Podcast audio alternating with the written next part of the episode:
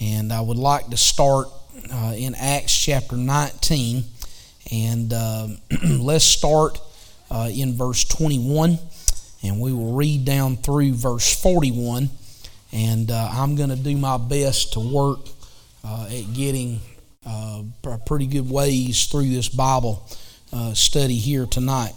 But Acts chapter 19, verse 21, the Bible says, After these things were ended, Paul purposed in the Spirit, when he had passed through Macedonia and Achaia, to go to Jerusalem, saying, After I have been there, I must also see Rome. So he went into Macedonia, two of them, or so he sent into Macedonia two of them that ministered unto him, Timotheus and Erastus, but he himself stayed in Asia for a season. And the same time there arose no small stir about that way. For a certain man named Demetrius, a silversmith, which had made silver shrines for Diana, brought no small gain unto the craftsmen, whom he had called together with the workmen of like occupation, and said, Sirs, Ye know that by this craft we have our wealth. Moreover, ye see and hear that not alone at Ephesus, but almost throughout all Asia, this Paul hath persuaded and turned away much people. That's a pretty powerful statement that Demetrius says about Paul. It says his influence and impact has, has spread not alone at Ephesus, but almost throughout all Asia saying that they be no gods which are made with hands. So that not only this our craft is in danger to be set at naught, but also that the temple of the great goddess Diana should be despised and her magnificence should be destroyed, whom all Asia and the world worshipeth. And when they had heard these sayings, they were all full of wrath and cried out, saying, Great is Diana of the Ephesians. And the whole city was filled with confusion. And having caught Gaius and Aristarchus, men of Macedonia, Paul's companions in travel, they rushed with one accord into the theater. And when Paul would have entered in unto the people, the disciples suffered him or allowed him not. And certain of the chief of Asia, which were his friends, sent unto him, desiring him that he would not adventure himself into the theater. And some therefore cried one thing, and some another, for the assembly was confused, and the more part knew not wherefore they were come together. And they drew Alexander out of the multitude, and the Jews they drew Alexander out of the multitude, the Jews putting him forward. And Alexander beckoned with the hand and would have made his defense unto the people. But when they knew that he was a Jew, all with one voice, about the space of two hours, cried out, Great is Diana of the Ephesians.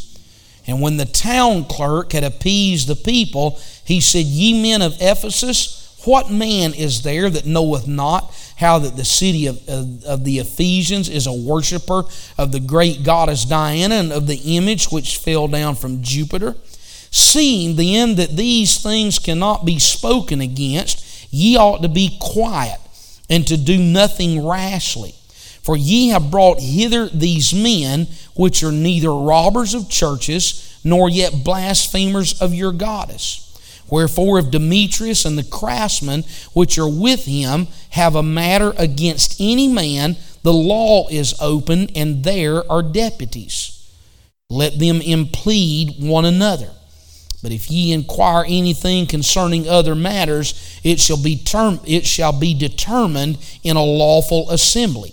For we are in danger to be called in question for this day's uproar there being no cause whereby that we may give account of this concourse. And when he had thus spoken, he dismissed the assembly. And so that is the story uh, of the riot that took place there in Ephesus. And uh, you've heard this statement. I've made this statement. Brother Patterson uh, has made this statement, and uh, and it's a very it's a very uh, accurate statement that wherever Paul went, there was either a riot or a revival, and sometimes there were both of those. And that's what took place in Ephesus. When you read about Paul going uh, to, when you read about him going to Ephesus, uh, he was there for three years and he taught and worked there. We mentioned in our lesson here a few weeks ago about how that when you read Revelation chapter 2 and 3, the seven churches uh, that starts out with Ephesus and ends up with Laodicea, if you look on the map, what you will see is you'll see Ephesus down here kind of at the bottom, and then you'll see it start moving northward and kind of make a horseshoe shape around. And those seven churches, and Ephesus is here, and Laodicea is all the way over here. All of those seven churches, or those six churches rather, uh, that started with that Pergamos, Smyrna, Thyatira, uh, Philadelphia, Laodicea, all of those churches started out of the converts that Paul had there in Ephesus. And so you see that Paul did have a uh, an impact there that just just as uh, they said, Demetrius said and accused him of. He said that not only has he worked here in Ephesus, but he's had an extent, he's had a, an overflow, or he's had people uh, that have gone out from from Asia uh, that have actually heard uh, the work of or, or heard about the Lord Jesus Christ. That's pretty important and significant that we can look at that this man touched that great landmass without the internet, without airplanes, without automobiles, without buses, uh, any kind of travel or communication. It was either walking or riding a, riding a horse or a mule or a covered wagon or, or a boat or a ship or something like that, that Paul was able to be able to accomplish that throughout the work of his ministry. And yet there's times where that we have to understand that whenever the Lord and the church starts moving forward to take in new converts and to move into new territory, that the devil is going to stand up and he's going to do his best to try to hinder and to stop the work uh, of that. And, and there's times where, uh, in fact, this past week, somebody uh, made asked me this question. Said, you know, I really just have felt just an intense ta- attack of the enemy. And, and what you you don't want to do is just throw your hands up in there and say, well, thank God. You know, that's not what I wanted to get. You know, because you oh that you're you're so coarse and uncaring and all this. But listen, if the enemy is attacking you, that means that you are doing something that is causing him to say, I've got to get in here and do whatever I can do to stop and to hinder the work of what God is doing in that particular person's life. And, and I just encourage that person. Now, you can do one of two things. You can either meet it head on with prayer, with fasting, with worship, with inner reading the Word of God, or you can just kind of run off and say, well, I'm, it's not worth the fight.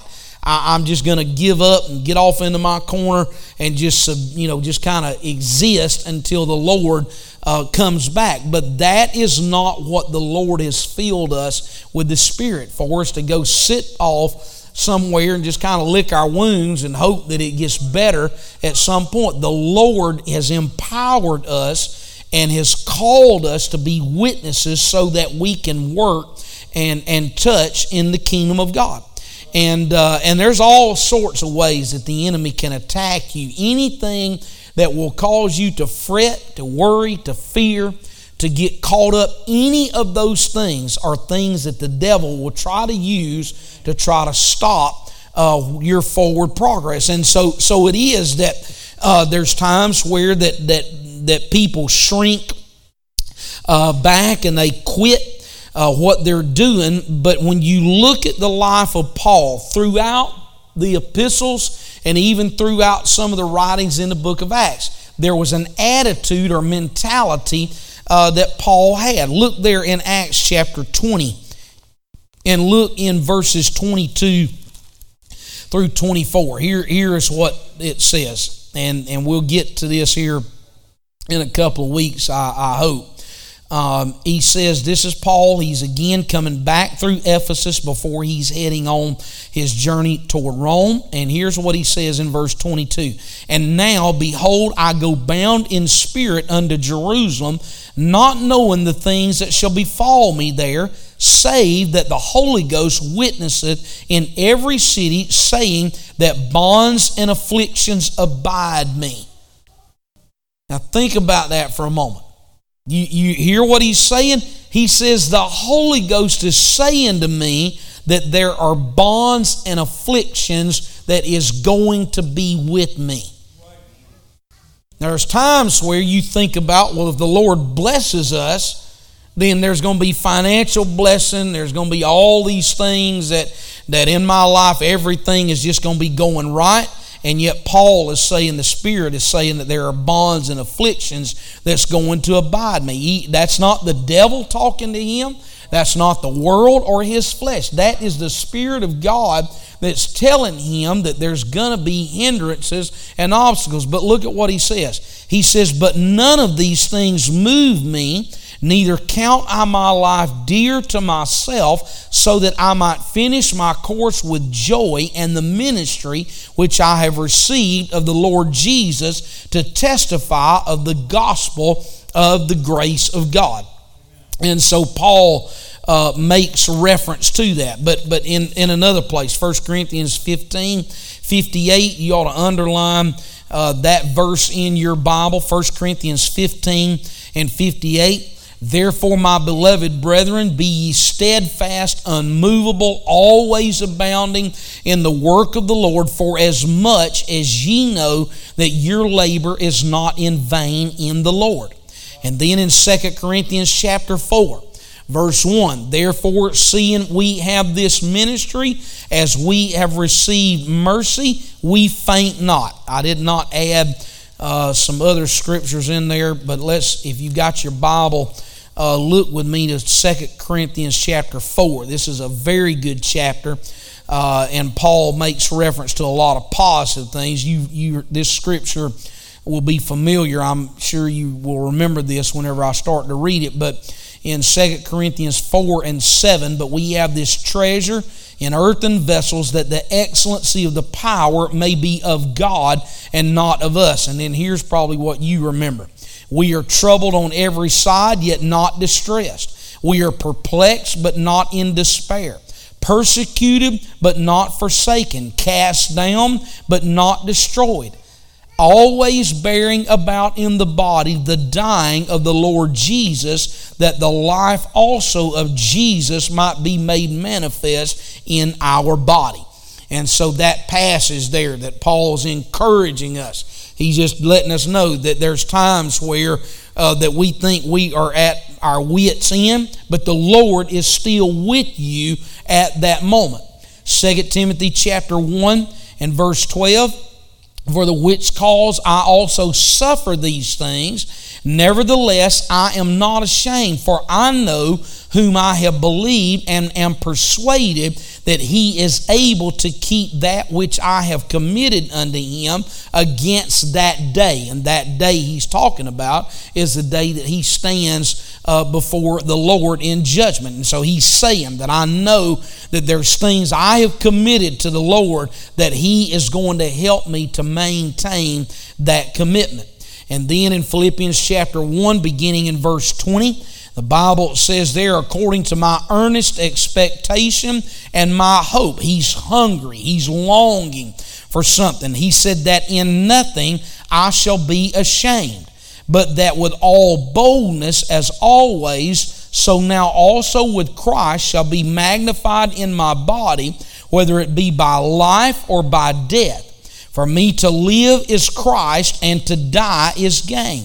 But if I live in the flesh, this is the fruit of my labor. Yet what I shall choose, I know not. For I am in a strait betwixt two, having a desire to depart and to be with Christ, which is far better.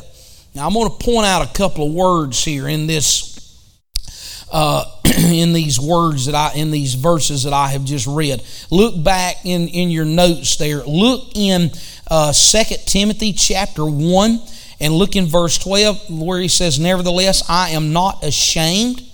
And then look down in Philippians 1 and 20, and he says there again that in nothing shall I be ashamed. Here, here's what the devil tries to do the devil works with shame, God works with conviction. But the enemy works with shame. There's a huge difference between shame and conviction. Shame works on the premise of embarrassment. It wants to bring up all the mistakes, all the sins, all the things that, that you have done. And the enemy brings that up, and even sometimes our fleshly mind brings things up to try to bring us to a place of shame some past sin, some past offense, something that has taken place, and the devil wants to do his best to bring that up into your mind and into your spirit. Why is he trying to do that? Is because everything about the enemy is to try to trump the grace and the purpose of God. And he wants to destroy the grace of God in your life so that you throw in the towel and you say, there, there's, no, there, there's no way the Lord can save me. There's no way that the Lord can do these things with me. But Paul is saying that there is something about the mission and the grace that we have received from God that helps us to be able to accomplish the task that He wants us to do. It's important whenever we look at scriptures like this to make certain that no matter what obstacles or hindrances that are in front of us, that we put those things to rest and we overcome them with a desire and a hunger and almost like a will that you say is this is in my life and I want to I want the Lord to work in my heart and in my spirit. And if there is a desire and a hunger, it's almost like you've got, like Jeremiah said, that uh, it's like a fire that's shut up in my bones. What, what does that do? That helps us to have perseverance in ministry. And perseverance in ministry is an important thing because it doesn't matter whether you pastor a church or whether you teach Sunday school, or whether you are working with youth, or whatever you may do, whatever you may be involved in, there will be something that the enemy tries to do to slip you into a place of discouragement to cause you to be a, to say, I, I just can't do this anymore. I remember hearing years ago, and I remember who I heard Chuck Swindoll say it, and I've used it a, a, host of times, especially I'll use it again this weekend uh, at the district licensing seminar. But he said this he said, three fourths of ministry is showing up. I just want to kind of let you think three fourths of ministry is showing up. Because here's what takes place when you get to that place. Now we need to be spiritually prepared and our hearts needs to be open and to be sensitive to the spirit. But here's what you need to understand that if you show up, the Lord can work with that vessel. And the Lord can flow through us, but He can't flow through you if you are absent and you're not there and and again that that part is that we have to understand no matter what role that we serve in a local church that there has to be perseverance in ministry because that is a key ingredient into your faith. And i have a feeling that uh, there are a lot of places that they would have had great victory uh, as a church, there are people that would have had great victory in their lives if they would have just continued on. And if they would have just kept, if they would have just stayed with it and stayed with it and just kept on and kept moving and and uh, and put things behind them that somebody said something to them and they got offended or upset about, put that behind you, move forward and and made some mistake and I wish I'd have done so and so different. You you have to and forgive me for making this analogy, but they use it a lot in the in the athletic world is that is that you've got to move on to the next play. You, you can't look back at the last one. It's already in the past. You got to move forward and you've got to go forward. Now, here is what Paul wrote to the church at Corinth. He said, To the weak, 1 Corinthians 9 22 and 23, To the weak became I as weak, that I might gain the weak. I am made all things to all men, that I might by all means save some. And I do this for the gospel's sake, that I might be a partaker thereof with you. And so he was getting to that part of saying that in the local church, in the church at Corinth, there were things that I had to do sometimes to become weak. And that's where we have to realize that whenever we serve in a local church that there's times where we can't we can't just think, well, uh, everything has to revolve around my preferences, everything has to revolve around what I want to do. It, what what what would you do if if we brought a child's evangelist in here on Sunday night and we parked all our kids up here and had a kids evangelist preaching to these kids? Now, is he talking to us as adults? No. But do we want our children to be filled with the Spirit? Absolutely. And so, what we have to get in our mind is to say this: is that you know what this service, this this whatever we're doing, this is for a specific group that we're trying to reach and we're trying to touch. I doubt that uh, you're going to have these great revelations of the Spirit while He's preaching or while they're doing whatever they're doing. But if it can impact and touch children, and children get in the altar and the Lord fill them with the Holy Ghost. That's the goal. And Paul was saying that there's times where to become as weak, I became weak. Why? So that I might gain the weak. There, there was a drive inside of Paul that said that, that I'm not going to throw in the towel and quit in spite of the circumstances that are surrounding me at this moment. And know this Every great Christian has had the opportunity to quit. I, I can remember years ago going to Because of the Times and hearing Sister Mangun one time. And of course, you know, you always hear her talking about prayer and teaching, preaching various things, and just the inspiration that you feel from her when she's talking about that. But she made one, she said one time, she said that uh, they were facing some situations. Her and Elder uh, Brother Mangun were facing some situations there in the church in Alexandria, and she said she told him, "I just want to take a long boat to China." And I think we all at times feel like that, that we want to get on a boat that takes a long time to get to China because we want to get out from under that situation. But the Lord can use those situations to help us. And, and there's times where that whenever you look at Paul's life, there was a divine dissatisfaction with what he saw that was taking place around him in the confines of the church, and he wanted more.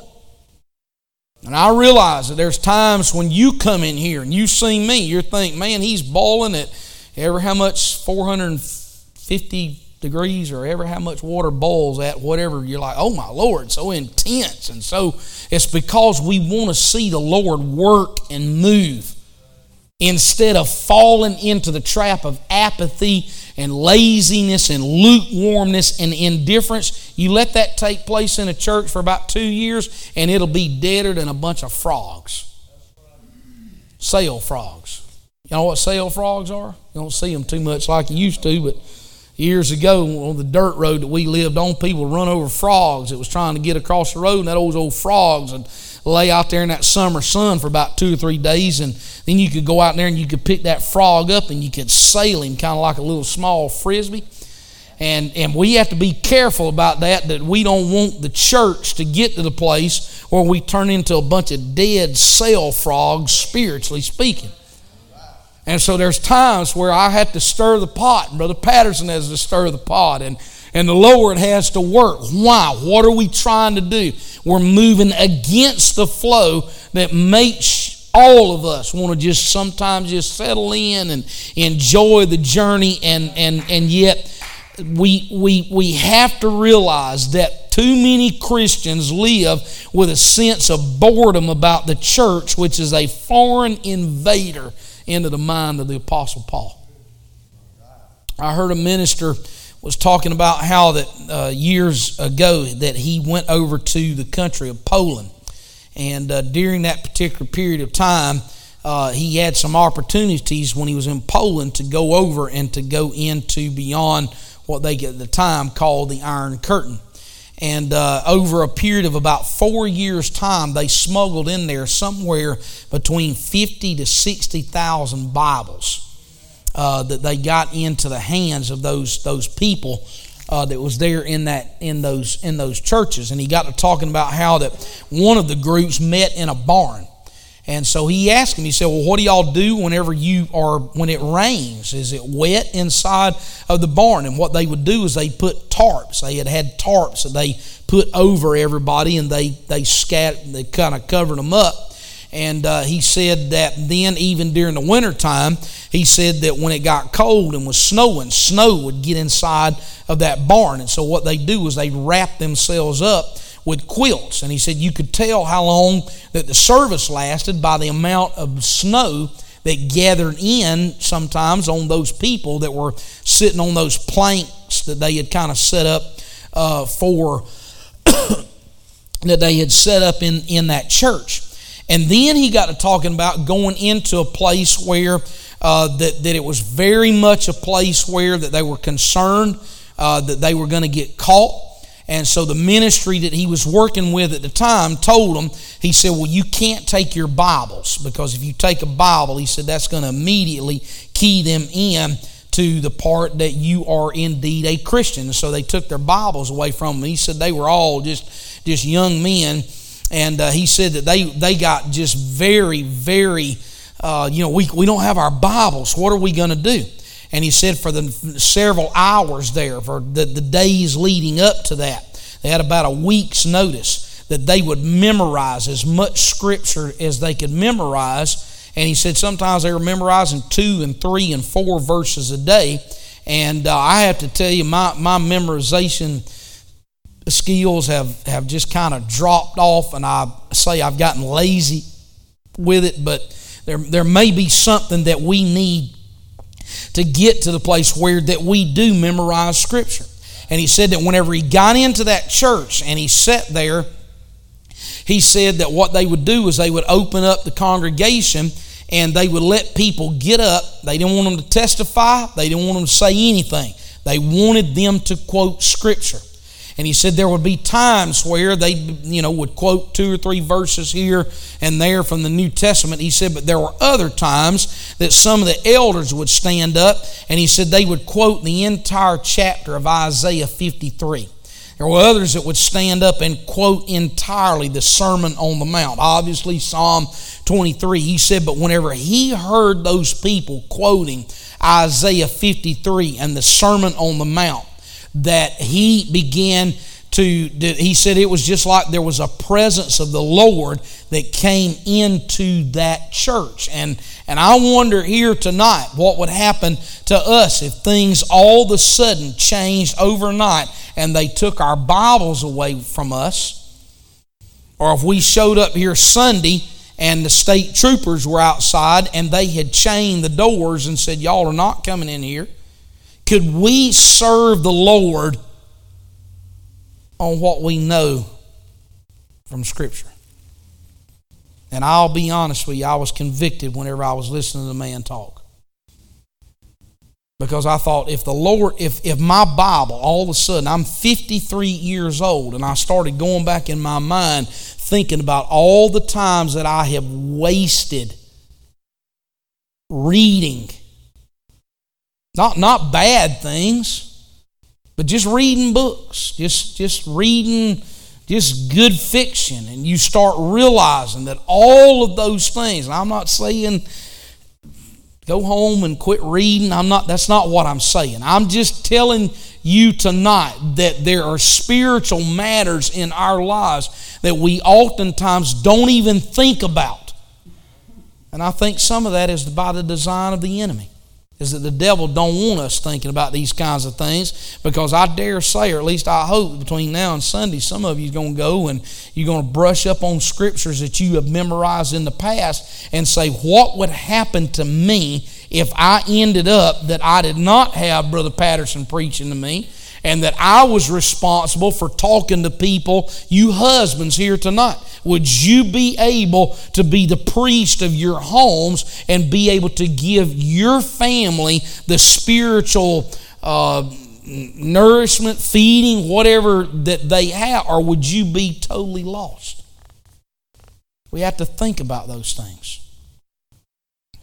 And revival takes place in churches where people are hungry but there's going to be riots and conflicts that's going to take place as we move forward. There's all there's never going to be a place that we get to as a church where everything is just flowing smoothly and everything is just moving along and that sometimes is not all bad. Because what that does is that causes us to desire and to hunger for a work of the Spirit. And so I ask you this question Have you prayed for the people that sits in front of you or behind you or beside you this week? Have you given consideration to the fact that this church, this local church right here, is, is the local body of Christ? And I, I started again, started thinking, what, what am I investing my life in? As a leader? What, what, what am I doing? I pray, inspiring you and encouraging you, and sometimes convicting you, and, and sometimes even upsetting you. But the part is, is it's not because it's malicious. It's because I'm trying my best to get myself and to you in that part to say this is the most important thing that we do in our lives. And so God began to work. When you look at what took place in Ephesus, John's, bab- John's disciples were uh, baptized there uh, in, that, uh, in that place. And, and, uh, and so Paul took care of that. And then, whenever he started working, then the next thing you know, when the revival breaks out, uh, the idols were the idol makers. It impacted their financial uh, status there and and it began the conflict that Paul and his friends would have to face there. Now there are some marks of revival that you see uh, from Acts chapter 19. I've got them listed there for you, but let's just look through them. The Word of God was preached, special miracles of God were seen, false prophets were exposed, the fear of God struck men's hearts, the name of the Lord was magnified the conversion of many took place. Superstitious books and charms were burnt, and the word of God spread mightily in strength and power and triumphed over all. Now, here's the question Are those things taking place in our church?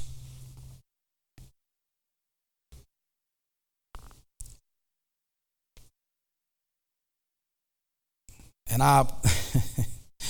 I hope we don't have any false prophets, but if they do show up, we want them to be exposed. Um, special miracles of God were seen. I, I'm I'm just going to revert back to the deal. The deal with Sister Sims two weeks, three weeks ago. I, I don't know if you grasp the hand of God working in her life mean, she is actively having a MI, a heart attack. Her troponin level is elevated, which is one of the indicators that you go in and you have your heart gets to acting up. You go to the ER and they draw blood out and they start digging. They get that uh, that troponin level and then start doing something called cardiac isoenzymes.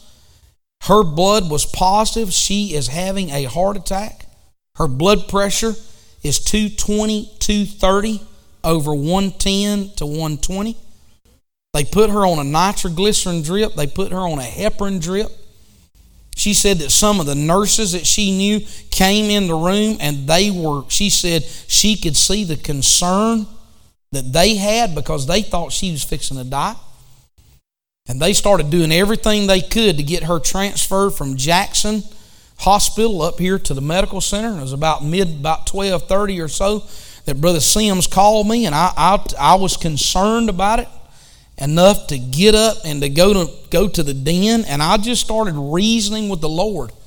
I just told the Lord, I said, Lord, now you know far more than what I know. I said, but I'm just looking at this situation right now, and Brother Sims and Jeremiah, they need Sister Sims. And then by the time she gets to the medical center, her blood pressure is normalized. They draw more blood, which is what they do routinely. They'll draw some blood, and then they'll wait a couple hours and draw some more, and then they'll wait six hours and draw some more and and they they say we're we're not seeing it. Then they go in. She's been a diabetic for almost 30 years. They go in and do a heart cath, and they can't find anything that needs any kind of intervention or surgery at all. That's where you have to start realizing that was miraculous. I just want to I want to tell you we we look off at all these other places and think about miracles here, miracles there when there are miracles that are taking place right up under our nose. And we don't need to forget that that the Lord is working in situations right here in our local church that if you step back you can say that's a miraculous touch of God. And there's other times where in the last several years that, that we that we need to let our faith be built and to say that this church is not a bunch of second choice, second rate, uh, you know, stepchildren that the Lord is not concerned about. We are His body, we are His children, and the Lord is working in our midst. Amen. And so, so again, just through that list, I hope that if we do have superstitious books and charms and occultic things, that just know those things are not healthy for you. And, and we need to get rid of them. The Word of God then spreading. I want the Word of God to spread outside of this church. Those small group Bible studies that we're starting in various homes around the city, that's a very good place for the Lord to work. I want the Word to be taught and preached in here on uh, Wednesday nights. And Brother Patterson and myself and our lay ministers are working. And, and uh, if you wonder, I know some of you think, boy, my preaching has, has changed. I'm just walking through passages of Scripture. Uh, I've been doing that for several years now. I, I just want to just let you know the most solid preaching that we can have is when we walk through this Bible and point out things. And I did that Sunday night uh, with Psalm 113. Praise the Lord. That there is that part that we have much to praise the Lord about because Scripture, what I say, what Brother Patterson says, is going to pass away. But the word of the Lord is going to stand forever. And we cannot do anything better than to just preach the Word of God. and so we read in Acts 19, verses 20 and 21 after these things were ended, Paul purposed in the Spirit when he had passed through Macedonia and Achaia. Uh, to go to Jerusalem, saying, After I have been there, I must also see Rome. And so he sent into Macedonia two of them that ministered unto him, Timotheus or Timothy, and Erastus, but he himself stayed in Asia for a season. Now, this brief reference right here that Paul that's taken place with Paul is here's what Luke is doing. Luke Luke puts this in under the inspiration of the Spirit, and what he does is he maps out what's fixing to take place for Acts 21 all the way through Acts 28 because Paul says, I'm going to go to Macedonia and, and, and Achaia in Acts 20, verses 1 through 3. That's common. He would go around and he would go to these churches where that he established and he would go back and visit them and encourage them uh, as they were growing. You find that in Acts 14, 15, 16. You find him mentioning that throughout his epistles. 1 Corinthians 4, 18 through 21. 1 Corinthians 16, verses 3 through 7. And then in 2 Corinthians chapter 12, verse 20 through 13, 2. And then in 1 Thessalonians 2, 17 through 18. And then in, in 1 Thessalonians or, uh, 3 and 1 and verse 5 and verses 10 and 11. There's also a part where that if you want to see uh, somewhat of a summary uh, of Paul's travels is go look in Romans 15. And when you get down about halfway through the chapter, then he starts recounting again. These were the places that I went to, these were the places that I visited. I, I want to just encourage you here tonight. Maybe you, you do this, maybe you don't. I do this. And the reason I do this because if I I get invited off somewhere, I want to make sure that I know what I preach there, so I won't go back and preach a rerun. And I do that to y'all. I try to keep up with where I preach, what I preach, what scriptures I've done, and all that sort of stuff. But but I, I wonder if you were to sit down and you had a record of the places that you visited, the places you've gone to, the places that you have have uh, taught in the Word of God, the Scriptures. I'll tell you, you Sunday school teachers in here, if you were to start developing a journal and you wrote down all the lesson text and the titles that you have taught through, that would be a very motivating factor in your effort in that Sunday school. And all of a sudden, it would take on even more of a dynamic. I know most of some of the Sundays, a lot of Sunday school teachers over in children's church over there tonight, but it would change how you looked at those Sunday school classes. Because you would start asking yourself the question how much of Scripture am I covering? How, how much am I opening up and how much am I sharing?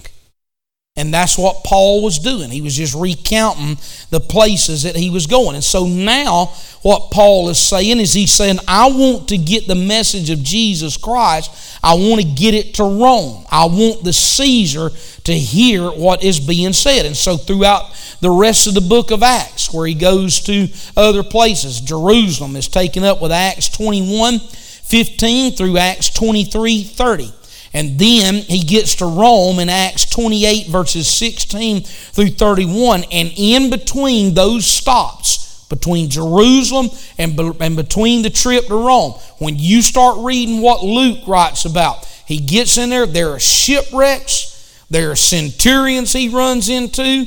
There is a fire that a viper comes out of and latches onto his hand in Acts 28 there on the, uh, the island of Malta. and, and it's all of these travels that Paul's going on that he begins to realize this is what we're doing for the kingdom of God. I got a feeling that most of us, if we were to start counting up all our travels, it would be vacations and restaurants we've ate at and amusement parks we visited and, and various other things. And uh, good timing, as they say it. But I just want to just in, encourage you here tonight to, to know this that if the Lord's going to use you, you're probably going to have to be mobile.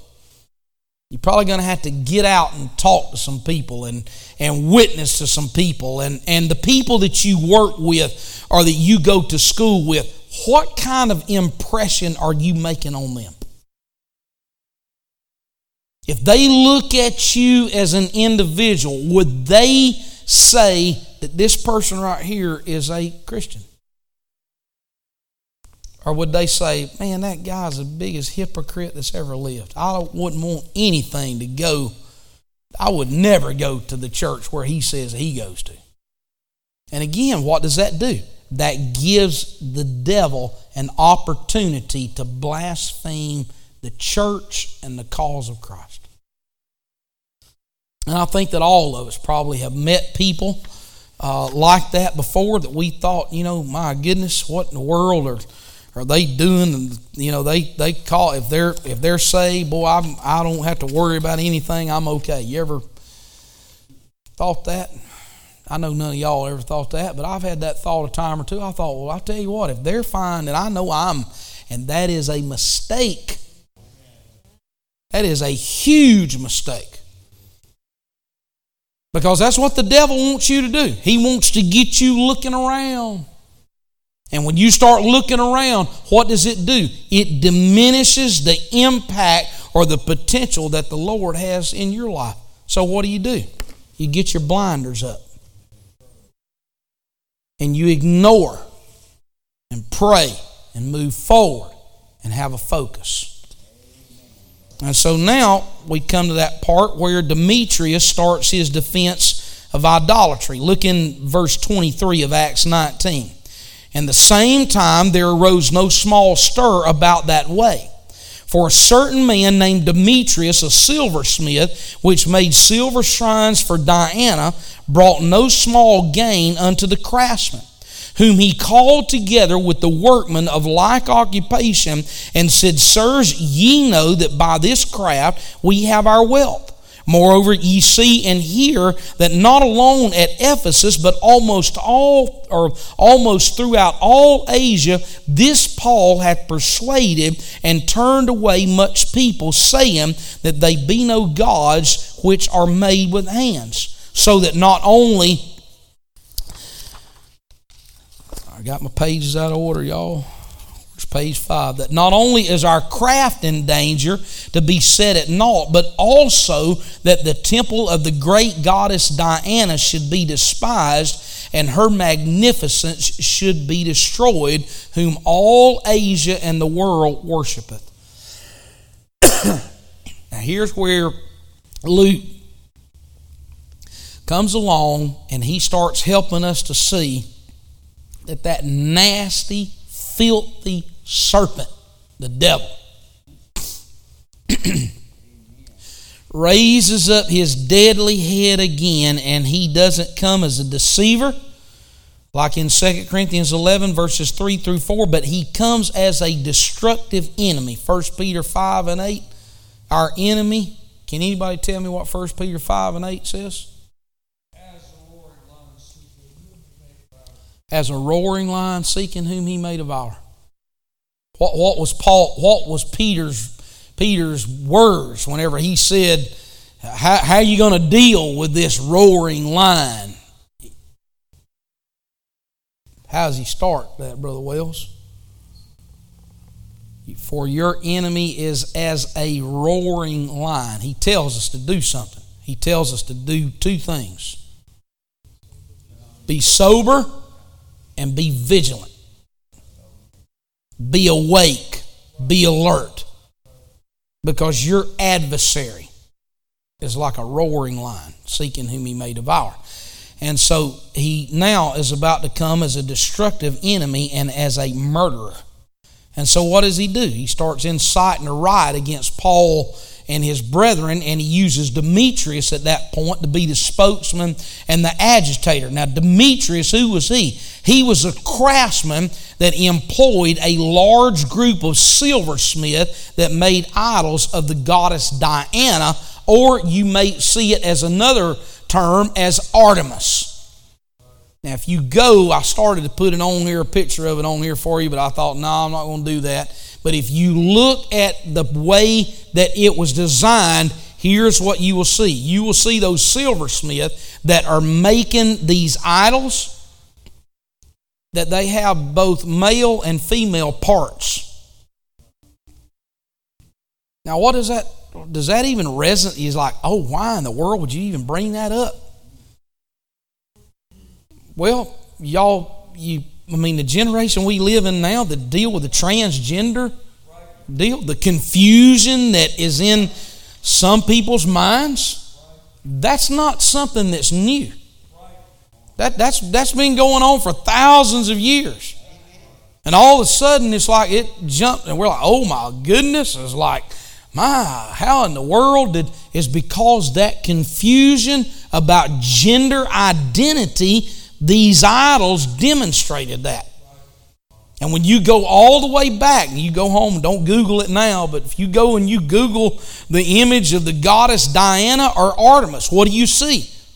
You will see that both male and female attributes that that idol has. And Demetrius and his silversmith were making a killing off of that. They, were, they were making a whole lot of money about that. And so, whenever he starts feeling like that, hey, my business and my money is about to be hindered by that because of Paul's preaching, then I need to go after that.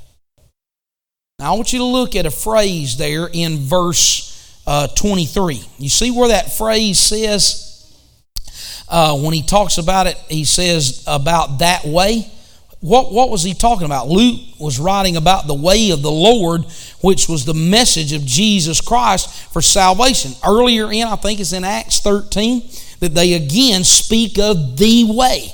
And you remember what Jesus said? I am the way, I'm the truth, and I'm the life. And Jesus is the way. And so Luke interjects that. He said, the way. So what does the way do? It disturbed the greedy and the materialist. The way was falsely accused and attacked. The way required great courage and wisdom. The way was the object of the mob action, and the way was miraculously protected by God. Now, Paul, whenever he writes the church at Corinth in 1 Corinthians 15 and verse 32, here's what he says He says, I fought the beast at Ephesus. And there are some that feel like that this was the instance where that he was talking about whenever he had to deal with Demetrius because here's what had happened. The devil had been repeatedly defeated for, for, for about three years. And now if he could come along, incite this mob to kill Paul, which is what he really wanted to ta- happen and to take place, then it would be advantageous to him for the kingdom of God. But it's also important for us to look and to see. Now, I know people may feel funny about what I'm fixing to say, but so be it. We don't see Paul publicly politicking and picketing out in front of the temple, out in front of the temple of Diana. He didn't have all his guys up out there holding up um, banners and, and placards and signs and all that. They weren't doing that. He didn't try to get involved in some political matter to say that, hey, we need to try to stop uh, doing these particular things. He didn't organize protest rallies of public opposition. He was simply involved in preaching and teaching the truth on a daily basis.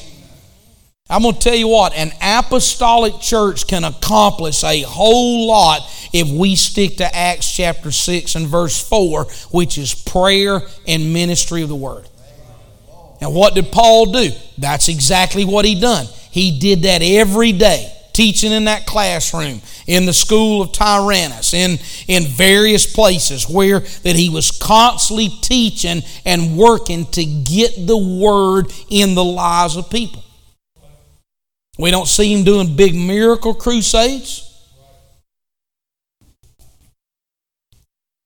I need to cough about three or four times because if there's people who's listening to me, they're like, "Oh my Lord, what kind of heresy is he talking about?" But we don't. We don't see. What do we see Paul doing? We see him engaging with people, and a lot of that was in a teaching or a preaching setting. But now what we got it, we, we got we want the prophet to speak to us. We want the prophet to call us out. And oh yeah, I perceive that your name, yeah, back there on the back rows, back there. He, his name is Mark. And and uh, Mark has got this going on in his life, and the Lord's going to. People are wild by that kind of stuff. And it's absolutely you're calling them out, saying you know you got the columobolus is going on, and if you'll come up here, we'll get the columobolus cast out of you or healed or whatever problem is causing. I want to operate in the gifts of the Spirit. I want to have a big show. That was never the intention whenever the Lord's purpose and plan was being worked out. Because here's what takes place those guys, a lot of them, operate on gullible, sincere, and honest people. And I, I have thought about this a, a whole lot here in recent years. I, I thought my, my granny, who was, who was a prayer warrior, who was a godly woman, that if she would have been brought into one of those sessions like that, that I got a feeling that because of her sincerity and her honesty of heart, she probably would have emptied out her bank account because she thought that that was authentic. But, but I'm just going to tell you this the more of this that you get in your heart and your spirit, the more discernment that you start having. And you start saying, look, guys, we don't need to be pulling rabbits out of hats. We don't need to be trying to get everybody healed. If we'll preach the gospel and let people be converted, the miracles, the signs, and the wonders that everybody's taking place are looking for, they'll take place on their on their own. They, they, they will. They, all we have to do is we preach the gospel and get the message out there and see people converted, the Lord will take care of those things. I've been at it long enough now that personal experience has shown that to me that if we will just show up and have good services where the Spirit of the Lord works, there's so many things that takes place that the Holy Ghost works that you don't ever have to worry about, oh, we got to get Prophet Smith in here, Prophet such and so. If we will just follow what the Lord has laid out. Okay, but here's the challenge it's, it's not very sensational what we're doing right now.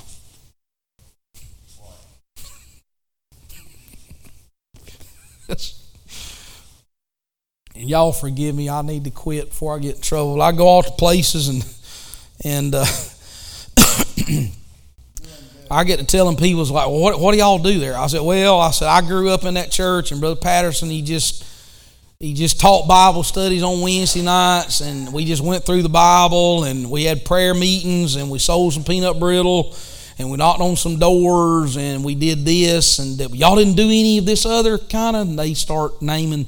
So no, we didn't. We didn't do too much of that. We just kind of, we just kind of just did what we did, and and uh, and now I'm just telling you from traveling around, I wouldn't trade what we have here for a million dollars for $10 million. I mean, the Spirit of the Lord and the liberty and the freedom that I feel in this sanctuary. Now, I'm just, I, I will be, I'll tell, do I get discouraged? Oh, my Lord. Ask my wife.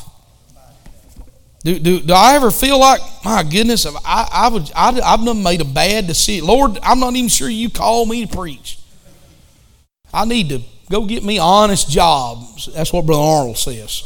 Go get an honest job and do something. Quit taking advantage of people.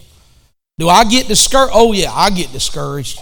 I get to places where I'm like, I told my wife today, I said, I said, Teresa, it's pretty boring, my life to a certain degree. So why you say that? I said, because I'm always trying to write the next sermon, trying to write the next Bible study, trying to plead with the Lord. Lord, please rain down some manna on this poor soul today because everybody's expecting me to say or to do something Sunday.